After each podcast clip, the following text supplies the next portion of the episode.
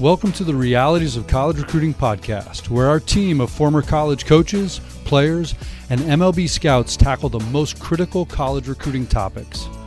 With guests including college coaches, MLB pro scouts, and industry insiders, we will empower you with the tips and strategies needed to gain an advantage in your college recruiting process. The SportsForce podcast is powered by our partner, Five Tool Baseball. Okay, let's start the show. So, um, for those that uh, I'll just kick this off again, um, and that is high academic recruiting is one of the most popular areas of discussion that we get requested from parents and players around the country. Obviously, academics is part of the college experience, um, but it's also one of the mis, most misinformed um, topics that are out there because it's complicated it's competitive, um, it's confusing, and it's um, and it's also for most schools it's nationwide uh, how they recruit. Um, so this is Andrew Beinbrink. I'm the CEO of SportsForce. Uh, I was recruited by high academic schools, uh, including Stanford um, and some Ivy League schools like Dartmouth. Uh, still friends with some of the coaches that recruited me out of high school. Um, as well as um, Naval Academy, where my dad went to school. But nonetheless, um, this recruiting, uh, high academic recruiting process, Coach Pugh, who's on the call, uh, Coach, if you don't mind, give uh, given your background, uh, both as a player, but mostly as a coach, and and how many high academic recruiting camps and you know events you've been to, and and and and what you you know a little bit of like a teaser of maybe what you're going to share tonight. Sure. Welcome back, everybody. Um, I had started things off, but uh, I spent the last 20 years as a college uh, college coach and recruiting coordinator at two very good academic institutions, Temple University in Philadelphia, as well as George Mason University here in Northern Virginia, where my family and I still live. I've been through this process with hundreds and hundreds of families, um, especially at two very high end, higher end academic schools. So um, it is, like Andrew said, very competitive, um, and and there are certain standards that everybody has to meet uh, that you're looking for. So I'm looking forward to sharing uh, my experience with everyone tonight. Absolutely, um, and so one of the topics that I was talking about um, previously was high academic camps when do you go to them which ones do you go to? When does it make sense? And i would say arguably the biggest mistake that is being made right now is going to high academics high academic camps uh, and the players not ready for the camp um, to be able to showcase themselves in front of those coaches at that time. Um, and a lot of that is based on the skill level uh, and the maturity and the development of the athlete. Um, and Coach Pugh has been in those chairs at these camps, you know, baking in the sun, um, you know, Saturday, Sunday, uh, all day. like a lizard. Like a lizard. Um, and, you know, the reality is, is that we're here to educate families on this process and we don't pull any punches in this process as well. Um, and that if you don't understand um, what what what is required to determine if you're ready to go to a camp, then it's easy to make the mistake. Um, and for parents that are listening in, it's it's totally understandable that um, you're going to want to sign your your son up to different camps and try to get him in front of college coaches. I think the biggest question you know you want to ask yourself is, does the timing make sense? Um, is this a good t- investment of time and energy? Um, and so, what I was sharing, sharing earlier is there's five major components to evaluating when it makes sense to go to a camp uh, for exposure purposes. And this is whether it's high academic or not. It could be Arizona State, where I went. Um, and it comes down to five major things. Number one is what's the athletic um, evaluation of that athlete? That means the speed, the power, the quickness, the agility, the strength. Number two is what is the skill evaluation. So the ability to hit, hit for power, uh, field, throw, throw accurately, run, uh, for pitchers, velocity, secondary stuff, command. Um, and then the next one is what's the academic profile? And um, we're going to be doing a master class on how the high academic process works in much more detail on Monday. Um, and this is, we're going to have a former Ivy League um, coach on that master class on Monday evening. Um, and what he'll talk about is even at the Ivy League level, they're looking for athletes first, students second. And this might be counterintuitive to what um, you know most people might think, um, but there's plenty enough smart baseball players that are out there. Um, there's not enough smart baseball players. Um, there's not enough. Sorry, there's. It's very competitive for the good athletes um, to be able to have good enough grades to get into some of the high academic schools. Um, sorry, there's not enough of the most elite athletes um, that are up there um, to get into some of the highest academic schools. But there's a ton of good athletes that have good enough grades to go to these high academic schools. So the coaches at high academic schools, especially at the Division One level, um, are looking for the athlete first and good enough grades number two. And so grades are being evaluated more and more based on the the rigor of the transcript. And Coach Pugh is going to dive into that uh, here shortly because he's looked at thousands of transcripts over his college career. Um, and then the uh, the test scores matter for some schools; they don't matter for other schools, and that's a whole nother area of confusion because COVID has made a ton of schools become more test optional. Um, and then the fourth piece is the recruiting timeline. Where are you on the recruiting timeline? Some schools, you know, start scouting and recruiting players in the eighth and ninth grade. Other schools wait until the junior and senior year. Um, so knowing that is really important. Number five is what is your current recruiting status? What colleges have seen you play? Um, are you getting any interest? Are you a player that's being followed by schools? Um, all of that goes into this equation um, that we do with the athletes that we work with to then understand okay what is it when does it make sense to go to a certain camp um, so that's a huge thing if you take away one thing from this uh, you know this tonight is being able to understand what a complete evaluation looks like um, relative to choosing whether it makes sense to go to a camp or not. Um, the reality is, a ton of the players at these camps are not ready for it, and those families are wasting hard earned money um, going to those camps if they're looking for significant and measurable recruiting exposure and interest, which I would have to say a majority of them um, are, you know, are, are looking to do that. So I guess Coach Pugh, you want to before we open it up for some other, you know, some other questions. Um, do you want to weigh in on anything that I just touched on? Uh,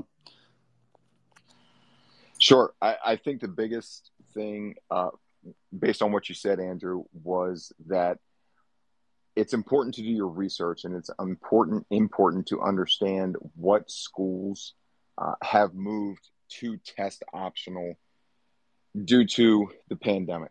And um, this was something when I was at George Mason University uh, a couple years ago that everybody submitted SAT and or ACT score because admissions offices look at both and they take whichever score is the highest. They have a concurrence um, scale where they can compare the two. But the test optional has become, I don't want to say the standard, but it has become closer to the norm with admissions. Um, the SAT ACT score can have a bearing on whatever type of, and I know we'll, we'll touch on this, um, Andrew, what sorts of merit based aid might be available. Um, but that's that's my biggest takeaway from what you said, and the one thing that I wanted to comment on, um, and then also the rigor of the academic schedule. Um, schools do look at the uh, the caliber of the high school that a young man is coming from, and they do use that comparatively. Um, so if you are at a, for lack of a better term, a top notch high school um, that offers a very intense academic program, um, we'll use the arbitrary number of a 3.85 GPA, a 3.85 at that academic, academically rigorous uh, high school is going to be weighted differently than a actually it's the other way sorry. A 3.8 at a at most high schools uh, will be viewed differently than a 3.4 at a completely um, high end very rigorous high school. So those are my two two takeaways from uh, what you had to say. Yeah good points uh, for sure. So not every transcript is made equally. Um, and, you know, I think the other thing to keep in mind is that uh, making sure that, you know, depending on the school, you're not just taking a bunch of AP classes just to take a bunch of AP classes. Because if you're a student athlete or if you're a student athlete on the call, if you're taking AP Spanish like I did, and I had to drop my junior year because I wasn't doing well, um, and it was, you know, frustrating as hell um, that's not a good situation. I was already taking other AP classes, like I didn't need to just stack more APs to my schedule. Um, so I think the the evaluation also academically to understand what aligns with your uh, with your student athlete's profile or as an or as, or as, an athlete, what aligns with your academic profile uh, is important to consider as well. Um, I think the other the other thing is depending on the school, uh, certain certain schools can be high academic and not require the level of rigor that other schools do require. So Johns Hopkins, for instance, um, you know Adam, who's who's the associate head coach there, and Coach Babb there, like they're getting players that are having to not only do really well with their courses and their transcript, but also have to score really well. So, you know, 34s and above uh, is pretty typical for them. Um, you know, 1450, 1400 and above is typical for them uh, from that test score standpoint. There's a ton of other schools that are also labeled high academic that are in the top 20, 40 in the country that don't even need close to those numbers to get recruited by. Um, and I'll just weigh in on this point, and that is there's arguably no other bigger advantage in the in the admissions process than being a recruited student athlete. So that trumps um, a ton of other, we'll call it measurements or evaluate, evaluation criteria. If the coaches say, we want to get John into our school and we've evaluated his transcript, we think it's good enough, they're going to submit it into their admissions department as a, you know, as a preferred spot and slot. Then they're going to review it. And a very, very, very large percentage of the time, the admissions office is going to approve it. And coach, why, why don't you weigh in on that? Because you've been in been in on a ton of those conversations with the admissions departments at the schools you've been a part of. Absolutely, that is that is one thing that is very true about high academic schools. Um, slots is the right word to use, and each one of those high-end academic schools they have they have to fill a roster first and foremost and know, the rosters are still a little bit expanded right now because of the the covid pandemic and extra years of eligibility. Uh, but in order for them to be able to fill those spots there has to be some wiggle room uh, and and that might be the best way to say it. So sure they might be able to again to use arbitrary numbers um, a a 4.0 uh, with a certain course rigor and it has to be a 33 plus ACT for general admission or 15 you know 1450 plus eight, uh, SAT for the general student population. Those academic schools have slots where a certain number it might be two it might be five per year that athletics uh, is allowed to bring in as long as the remainder of their recruiting class meets the minimum requirements or exceeds the minimum requirements. That's the only way that those schools can fill their rosters. Um, but at the same time, like Andrew said, it is it is still athlete first, student second. So they still want to bring in players that are going to help them win championships uh, because that only aids in the recruiting process down the road. Yep, absolutely. Let's open it up for some questions. I mean, this is a hot topic. I know there's parents on this call that have questions. Like, we're here to be able to field these. We're donating our time. This is not, uh, nobody's paying us to do this right now. Uh, we do a ton of these. Um, we, we're here to, you know, provide value to the community. Um, you know, our company has been in this for 13 plus years. Uh, our main core business is advising families uh, of athletes that are good enough athletically and academically to play at the next level. Uh, we go through a rigorous evaluation process to determine if it's a good fit.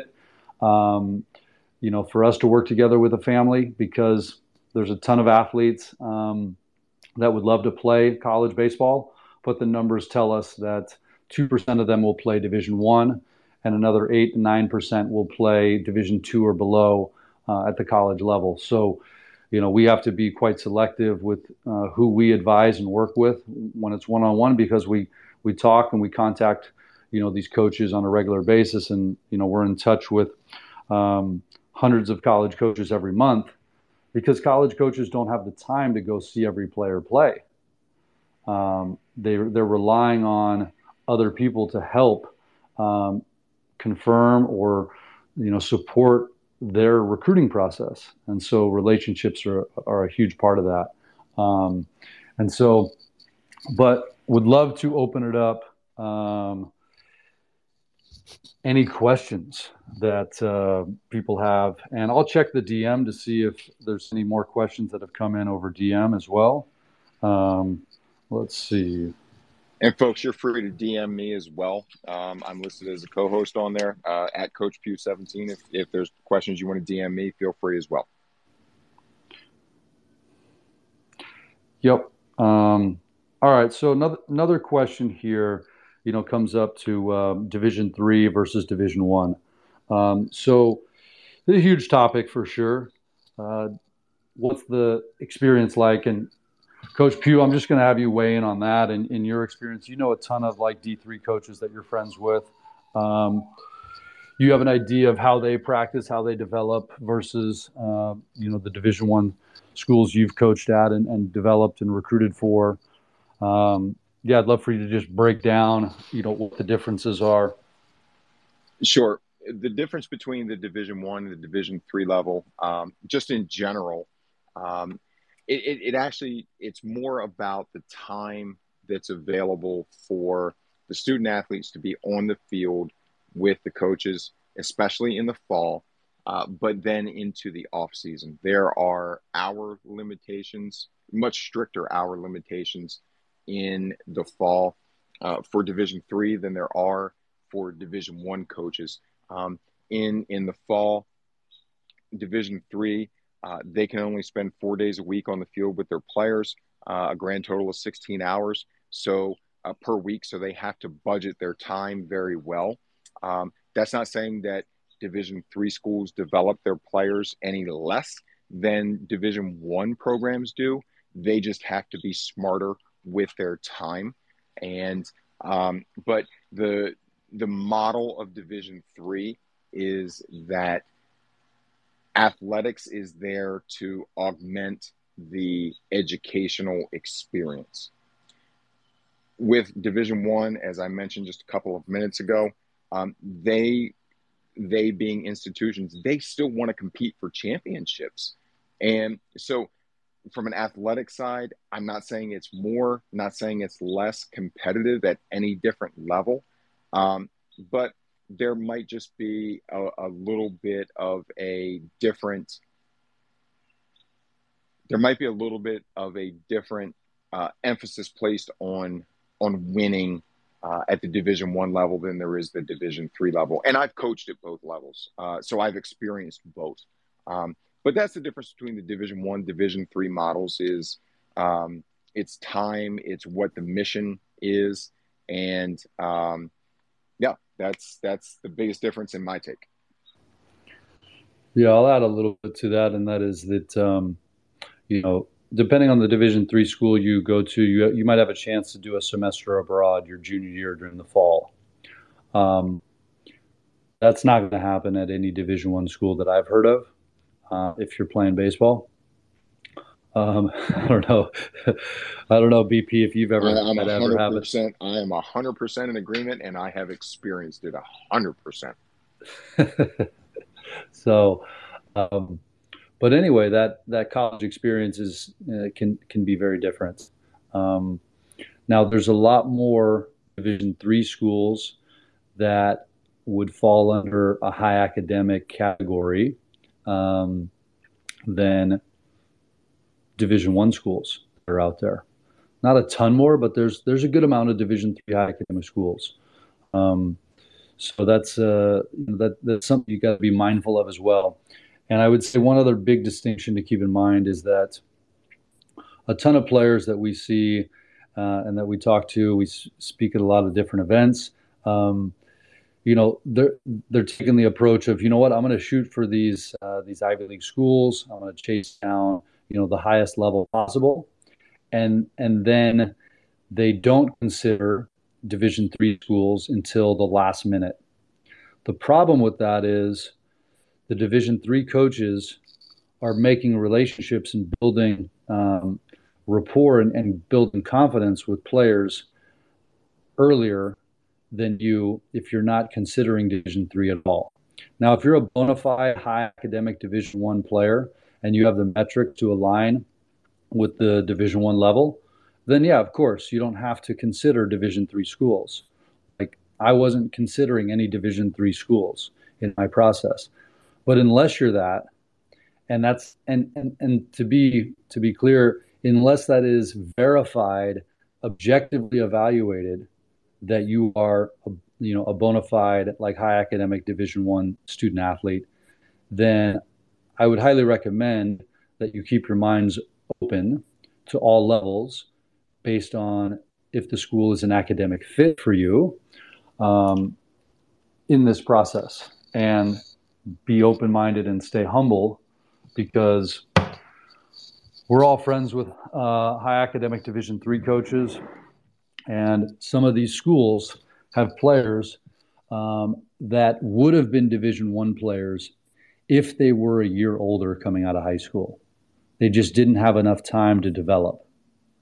And so I don't want people on the call to think that um, you know every Division three school is you know such a huge degree below um, you know high academic Division one schools uh, that are because some of the best high academic Division three schools could compete with high academic Division one schools that are on the lower Division one level. Um, I'm not saying like Chapman University in California is going to be able to do well in a three game series versus Vanderbilt.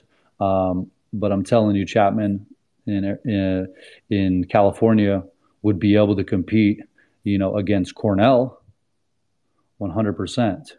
Um, I don't know who's going to win that series, to be honest with you. Um, some weekends it might be Cornell, some weekends it might be, um, uh, you know, Chapman. So, um, does anybody want to be unmuted and, uh, and, and ask a question? If so, you know how to raise your hand and, and we'll unmute you um, as well. I guess, uh, you know, Coach Pugh, is there anything uh, you wanted to add? Um, I know you wanted to talk about early decision, ED. So let's jump into that because that's a big deal. uh, yeah. So I think it's important that everybody understands there, there's a couple different um, application types, if you will, as and and it could be a, if you were a non high academic student athlete as well. Uh, there might be some some fringy guys that uh, and families that uh, are tuning in or that listen to this in the replay as well. So those fringy guys, like there's there's a couple different ways that you can apply to a school. So the first is early decision. And early decision, uh, when you apply that way to a school, that basically means, hey, you're my top choice. And if I am admitted here, I'm in. Like, I'm ready to pay my deposit. Like, I'm in. No, no doubt about it. Um, those decisions from the admissions department come earlier in the year. Generally speaking, the first admissions decisions, uh, when you look at general admissions, they're coming out somewhere in uh, mid November. Those early decision student athletes and, and students in general, you're looking at those coming out mid October to the beginning of, of November. You're the best way to say it is you're a shoe in. If we if we accept you, you're coming. Then you have early action, which early action is basically we'll use the number of five. You're in my top five, maybe top three. And if I'm admitted, you're going to factor into my final decision. It might it, it might depend on the other schools that I'm applying early action to. But you're not as a family and as a student athlete saying that if I get into school, I'm coming. Um, and then you have the general admissions process.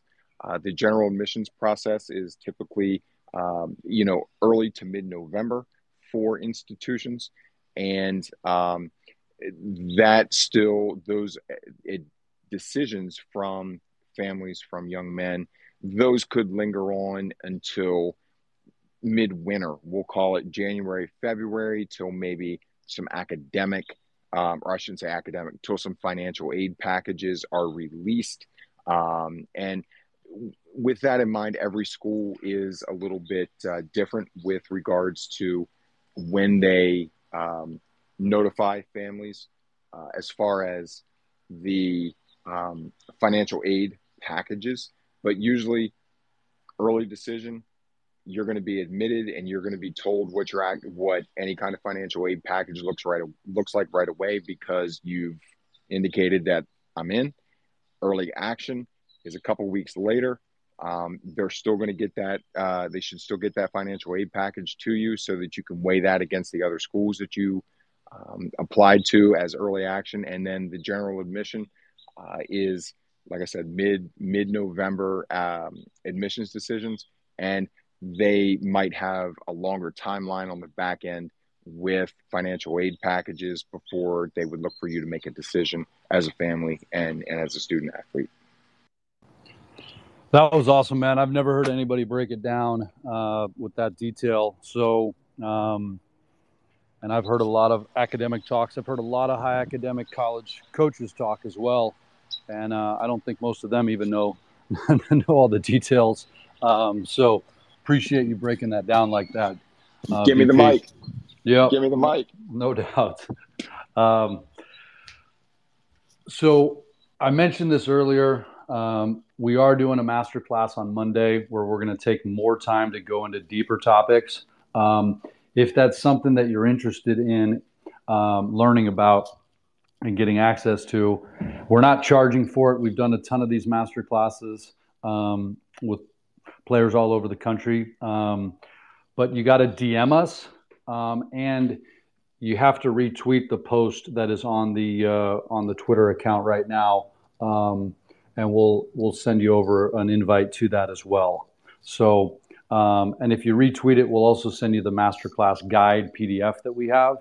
Um, so, but um, that is something that these master classes have something that we've just we didn't plan on doing these as many as we have, but what happened is parents and players just kept saying we want to learn more about this, and so we would do a master class on it. We've done them on college camps. We've done them on high academic recruiting. We've done it on Ivy League specific recruiting. Uh, we've done it on senior un- uncommitted seniors. Shoot, we've done it on you know metrics and scouting benchmarks. Um, so straight up is, open Q and A's. Yeah, we've done an open, uh, you know, open recruiting Q and A for uncommitted players. Um, we'll probably do some more in the future on like financial aid and how that works for college for colleges, which is a huge deal. Um, and then I think another, you know, one could be on um, what do you call it? Just um, you know, getting into the player development process and you know how to determine the right approach on the player development side of things as well uh, when you're choosing colleges because that's a huge deal when you're evaluating, you know, selecting the right fit. Um, so, like I said, DM us, um, you know, for that Zoom um, uh, invite and link, um, and we'll we'll get that over to you. Uh, another question came in here, and that was, um, I'm on the West Coast right now. I'm looking for schools on the East Coast uh, to get recruited. You know, I only have a chance to get out east like one time this summer. Uh, you know, what what would you recommend? So um, I know BP, you recruited kids all over the country and some all over the world. Um, you know, what worked for you that you know also works, um, you know, for for coaches and, and, and you advise different athletes all over the country as well that are looking at high academic recruiting. So right. just kind of break down, you know, a little bit more about about that process on getting coaches' attention. Sure. Uh, number one, and and I think the most important thing is there has to be a game plan involved. Um, there there are people out there that will say, "Hey, we can help you get recruited by so and so, so and so, so and so, and so." What it really comes down to is the person, people that you have helping you what kind of connections they have. Um, and this is a great example. And I can actually reverse this uh, as well because I have had um, a couple of um, young men and families that are here on the East Coast where I am, and they're interested in West Coast schools, but they're interested in high end West Coast schools, high academic West Coast schools. So it's about who has the ability to connect you as a family, you as a player to those coaches and put you in front of them.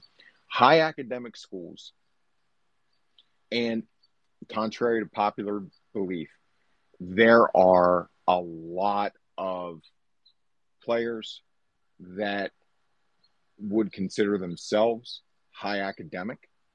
And on the surface, schools would consider them high academic. Um, because they just look at a GPA, and we talked about um, and, and, and academic rigor, and and we talked about um, that you know when we first started, um, but then college coaches, especially with limited recruiting budgets, um, limited time, and it's with high academic schools, they do recruit all over the country. I'm not sure that our listeners this evening understand that at the division 1 level when you look at the staff you can you can go pick and let's just take I, don't know let let's take let's take Stanford I, I don't want to pick an Ivy League school let's let's take Stanford okay they have their head coach, and they have two full time assistants. Then they have a volunteer. Then they have a director of ops. They have people who are involved in player development, um, video, all those sorts of things. Let, let's just say they have eight people that are on their staff. Only three of those people listed on their staff are allowed to leave campus to go recruit when you think of how vast the United States is, how many players, high school aged players, there are out there, and we are pushing almost 600,000 high school players that are out there.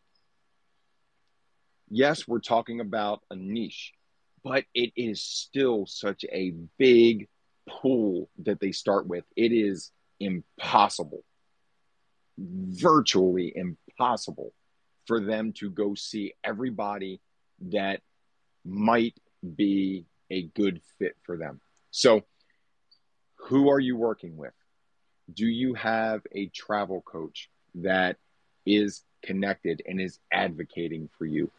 Do are you working with SportsForce who we utilize our own personal networks of coaches and I can tell you that personally every single Ivy League school all the high academic schools here on the East Coast and even schools out on the West Coast are in my personal phone book and I have relationships with them where I can pick up the phone and call them. So, who are you using to help you get that advantage? Um, it's it's it's hard, no doubt about it. It is really hard. So, um, if you're on the West Coast and you're looking to get to the East Coast, make sure that whomever you're working with, um, whether it be a, a travel coach, an advisor, whatever it might be, like there has to be a game plan. There has to be somebody that can connect you to those coaches, those staffs, because that's how you get in front of players. Coaches trust coaches, coaches trust people that they have relationships with. That is the biggest thing. Yeah, it's huge breaking it down like that. Um, and it goes back to just the the limited amount of time and and how many players there are, and you know a college coach is typically going to see a player in the recruiting process maybe throw three times if they're lucky in person, maybe see them get six or eight at bats in person. Um, it's just such a limited window um, of of how much you get to be able to see a player play in person. Uh, so the cross checking. Because, and because that that window is limited, video has to be on point. I mean, it yep. has to be on point as well. It is such a huge component, and player social media has to be on point because when you go back to when COVID first, you know, set in on everybody, Division One schools were grounded. They could go nowhere. Division Two, Division Three, they could go out Division One play uh, coaches relied on social media, stream games, clips coming through on Twitter, Facebook, whatever it might be. It was like that's how they, we, ha- I had to do it for the better part of 18 months. It is, it was stressful and there might have been some mistakes made. I like, I don't know, but there might have been some mistakes made, but that's how we had to do it. But what we know now is and and what coaches know now is the power of social media and really really really good video and making sure that the highlights and the clips that coaches want to see are in your video. Um, but i'm telling you man the social media part especially twitter because it's so instant it it has to be on point. Yeah it's a huge point that um and if you're a parent getting video, keep doing it. Make sure you're getting good video from the right angles. Um, just getting video to get video is often not valuable. Coaches that see a few clips that just are not shot from the right angles, they just don't have the time. They're going to skip it unless your son's like, you know, all American level status and they can look. And a college coach in three swings or three pitches can determine if they want to watch any more video. And sometimes it's just one pitch and one swing and they're done. So, um, to, to BP's point, um, putting video in the right order at the right time um, is really important. Putting out bad video um, can, you know, can kind of just really um, sidetrack uh, the recruiting, you know, process and exposure. Um, and we have a bunch of players that reach out to us you know, hey, can you retweet this? Can you do this? Can you do this? And um, it's like, no, we can't, um, you know, because we just can't retweet every player that's, you know, on on the internet. Um, that's not fair to the coaches that uh, that follow us. Uh, there's a bunch of other retweet accounts that are out there, um, and that's I think become very noisy to college coaches as well. So having a strategic approach on social media having a strategic approach, you know, to the outreach um, is is really critical. And then another huge thing is the ability to communicate with college coaches when you're a player and you start having phone calls, you start getting in text message conversations with college coaches, uh, just making sure that you're ready to communicate in a confident, clear, and professional manner is a huge deal as well. Um, and I'm, I'm going to save a little bit of that for the master class on Monday because that's a that's just a huge topic uh, that players can separate themselves um, uh, in the recruiting in the recruiting process. So a couple questions came through, um, and so a uh, question here is um, how do coaches view players in the recruiting process that are injured? Uh, so a 23 sideline for summer, surgery to come, still hitting fielding for summer until surgery. We'll be back on the mound in the spring.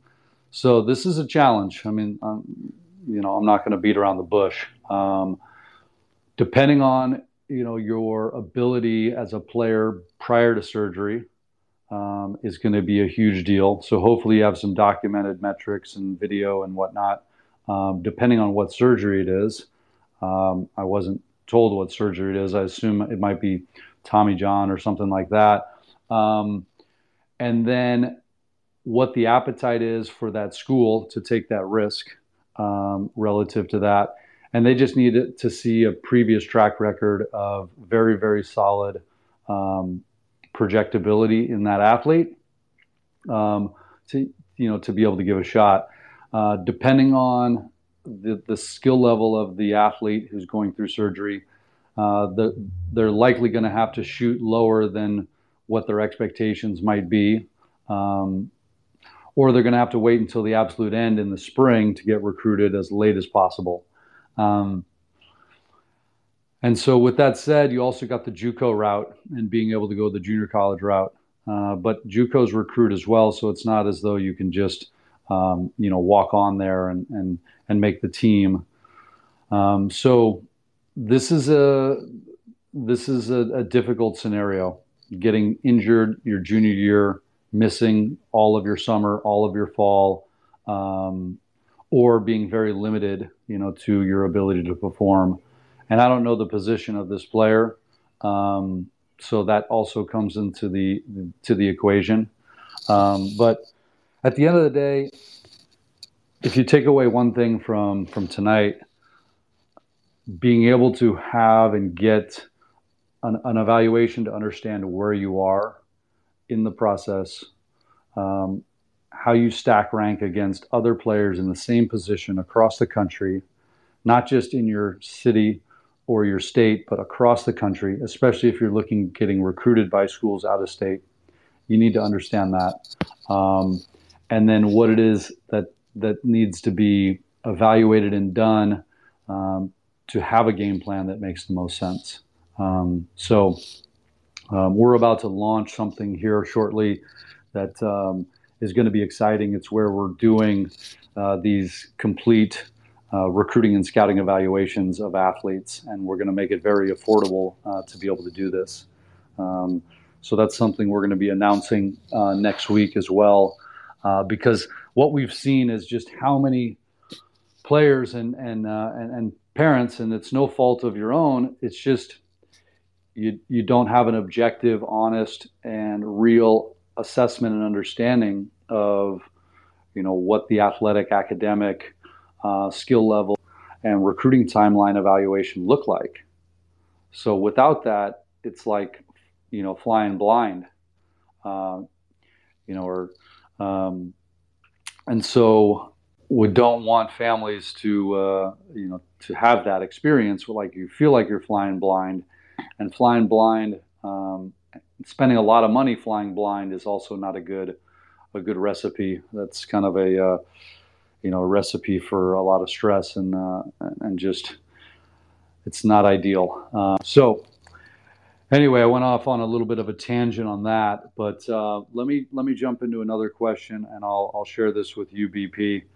So, um, how does EDEA uh, impact recruiting efforts and scholarship opportunities, either merit or athletic?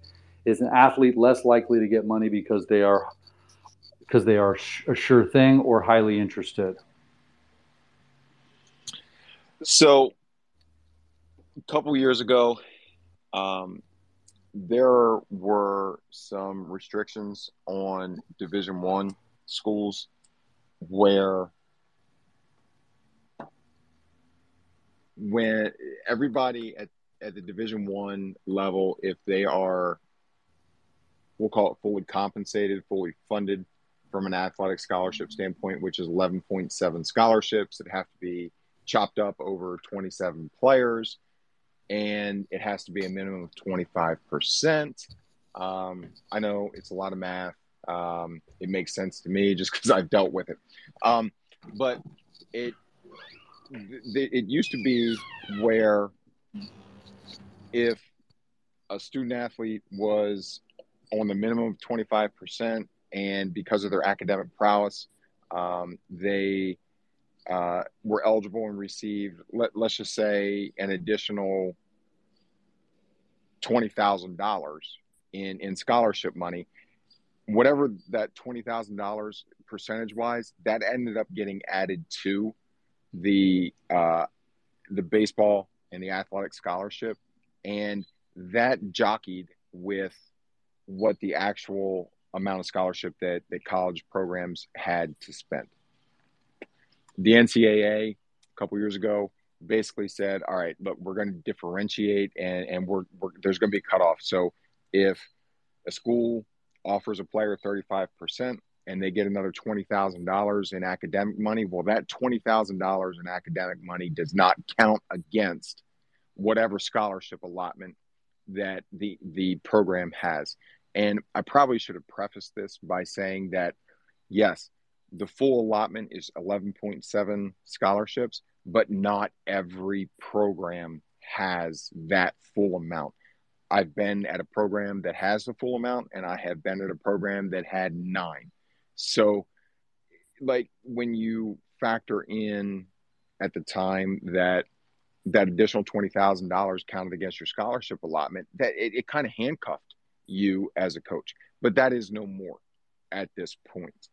Um, so I've also been in a situation where I've recruited a young man that we were going to offer the minimum scholarship, 25% um, and that's of the total cost of attendance. That is tuition, room and board, and fees. That's how you figure total cost of attendance: tuition, room and board, and fees. The three the three aspects of total cost of attendance. He was so well off academically that he qualified for what was deemed a presidential scholarship, and that covered almost 80% of his cost of attendance. Plus, it covered a semester of study abroad and and other things that he basically had money in his pocket that he could go spend on certain aspects of his education. So the fact that the academic standing and what he was awarded trumped what we would have offered him from an uh, from an athletic standpoint, I flat out told him, I said, dude, and this is me being me. I said, dude, t- take the academic scholarship. Like it, it's so much more valuable. What that also did was that allowed us to take that 25% and go invest that in another player that, as luck would have it, both players ended up being drafted. So, um, but the um, if there is if you're at the Division One level because Division Three cannot offer athletic scholarship, if you're at the Division One level and there's a really, really, really good financial aid package that would trump the, the athletic scholarship, it doesn't mean that that player is any less, we'll call it valuable than someone that's on athletic scholarship. Um, at the end of the day, as I said, when we first started, schools are looking for players first that can help them win and can contribute to a championship culture. So whether that be because they got a boatload in financial aid slash academic money, or because they got less in financial aid academic, but they got maybe a little bit more in baseball scholarship money.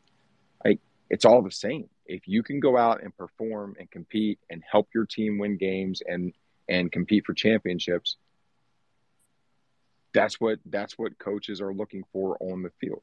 So um, I wouldn't put too much stock into uh, when I say not put too much stock. Don't put too much stock into um, a school saying, "Well, look, what we were going to offer you is way less than what the financial aid package and, and merit based package would be. You should take that because it's a great opportunity." When it's all said and done, when you come out of college, you want to come out of college with the least amount of debt possible. And in 20 in, in 20 years, uh, but 10 years of offering scholarships at the division one level, I can tell you that in 10 years, I offered two full scholarships, two out of the hundreds of players that I recruited. So it's all partial scholarship. So you have to weigh what works best for your family.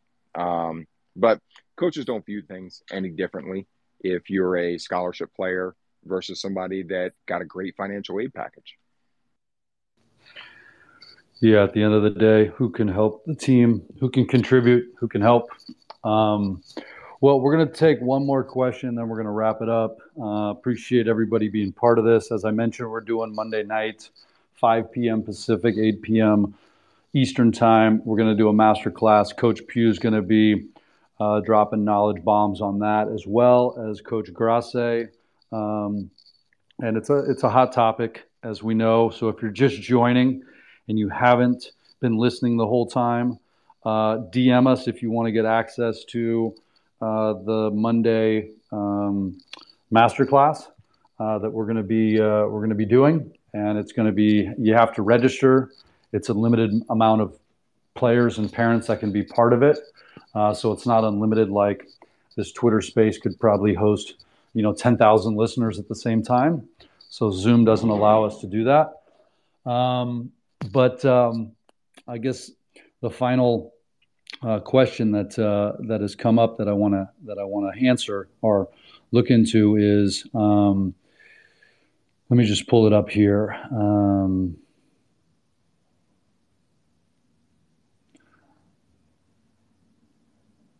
Yeah, so this is a good one. So, um, when it comes to recruiting in general, what are the advantages and disadvantage of a of a gap year program and you know the post grad?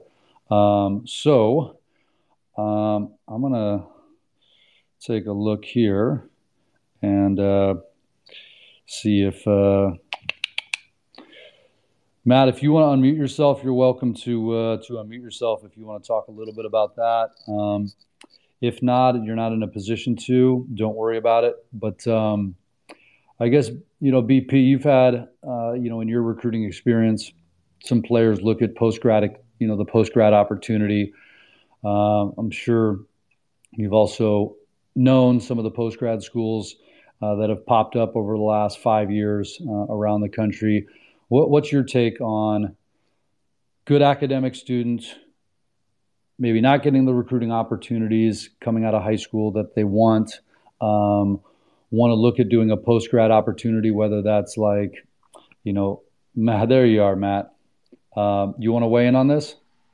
Yeah, I certainly can. Um, so it's really going to depend on on which post grad it is, and they all kind of have a different mission, um, a different goal for each individual player. So a lot of them are going to be development driven, uh, it's going to be, um, especially for the higher academics, it's going to be how much better can we get you in the amount of time that you're here. Um, and so that's that's what I was a part of. I've been part of a post grad po- uh, program, um, and that's that's kind of what it was, especially for our higher academic guys. It's uh, a lot of development and then a lot of exposure um, based on, like we've talked about before, your contacts, right? So the the people that you've trusted uh, with your time, with your money, with whatever investment you're making. Um, you know, what contacts do they have, and and where where is your time and money best spent? Um, and so every post grad is going to be a little different. I'm out here on the East Coast, um, and that's been my experience down here. Um, however, you know, it, it's going to be different kind of wherever you go, but it, it is certainly a good option, just like the junior college thing can be uh, Division One, Division Three. I mean, wherever we're, wherever you're looking, it's going to be different for every athlete. Uh, the number one thing to remember as I've kind of listened through this um, this whole conversation here is the biggest thing is going to be coaches are looking for who's going to help me win games. Um, so, you know, the, the high academic thing is very important. And I know, uh, Andrew, you touched on that earlier, but the, the number one thing here is they are going to focus on their job, which is winning baseball games first. Um, so, not to get off on too much of a tangent from the post grad thing here, uh, but the uh, the objective of what you're trying to do here is help these coaches win baseball games. Yeah, and I'll just weigh on this, and BP, you can as well. But some post grad programs are looked at favorably by high academic. We'll just say Ivy League. I'll just go right to the point. Some Ivy League programs will look at a post grad school uh, and say, yes, we approve. And then some of them will say, no, that's not going to work. Um, and, you know, it's not simple to to break that down on this on this call because it's all case by case basis. It also has to look at the, the student athletes, you know, transcript coming out of high school to understand that. Also, was there interest from that school that was, you know, in the in the senior year, but they just didn't want to want to pull the trigger as a college and they want to, you know, delay for another year. Some schools will do that. So there's a lot that goes into evaluating that that post grad decision and opportunity. Um, and there's more and more post grad schools that are coming up uh, in this, you know, in the U.S. So that's just, I guess, adding a little bit more complexity, you know, to this recruiting process if you're considering the post grad route. And for some athletes, it makes a ton of sense, uh, you know, to go that post grad route. Um, and then I don't know if there's anybody on the portal, you know, here tonight, uh, but we've been um, we've done a few portal spaces in the last couple weeks that Coach Pugh's led, and um, that's just a, a, very different animal uh, as well. But there's still some high academic schools are looking at players on the portal too, so it isn't just we'll call it mid or low range academic schools on the portal, you know, to find you know other players. But uh, yeah, BP, was there anything else you wanted to add uh, before we wrap it up? No, I'm good. Uh, going back to the last question, well said, Matt. Well said, Andrew. That was that was very very well put as far as the uh, the post grad side of things go. It's um it is it's it's a growing it's growing in popularity, um, and if you're considering it, just make sure that you understand where courses are coming from and making sure that they are going to count towards credits at the for your institution that you would transfer to. Awesome. And yeah, I, I mentioned something earlier on the call about that um, complete college recruiting and scouting evaluation. This is a program that we're going to be launching next week. Um, it's we're going to make it very very affordable. So if that is something that uh, you have an interest in being one of the first kind of groups of people uh, or a first one of the first families to take advantage of it. Um, let us know, DM us, shoot us an email. Um, we will, um, that will be done on a first come, first basis. And um, based on what we've been researching and the feedback is, um, you know, it's going to be well received. Because uh, again, knowing where you are as a student athlete, as a family, knowing what opportunities are out there in terms of colleges and, and recruiting and what needs to be done to set yourself up to become a recruited student athlete, and then how to do that is all going to be part of um, our evaluation and consultation process um, because it's just absolutely needed um, with what's going on out there. So, thanks again, everybody, for your time. And glad we were able to uh, get uh, get this right technically and uh, and host tonight. and and again, if uh, if you're interested in either getting on the waiting list for that uh, recruiting evaluation consultation and or want to be get an invite to the upcoming masterclass that is free on Monday for high academic recruiting masterclass, send us a DM, text us, email us, carrier pigeon, whatever method is going to work, and um, we're here to support uh, the community as much as possible. So, have a good one, guys. Take care. Adios.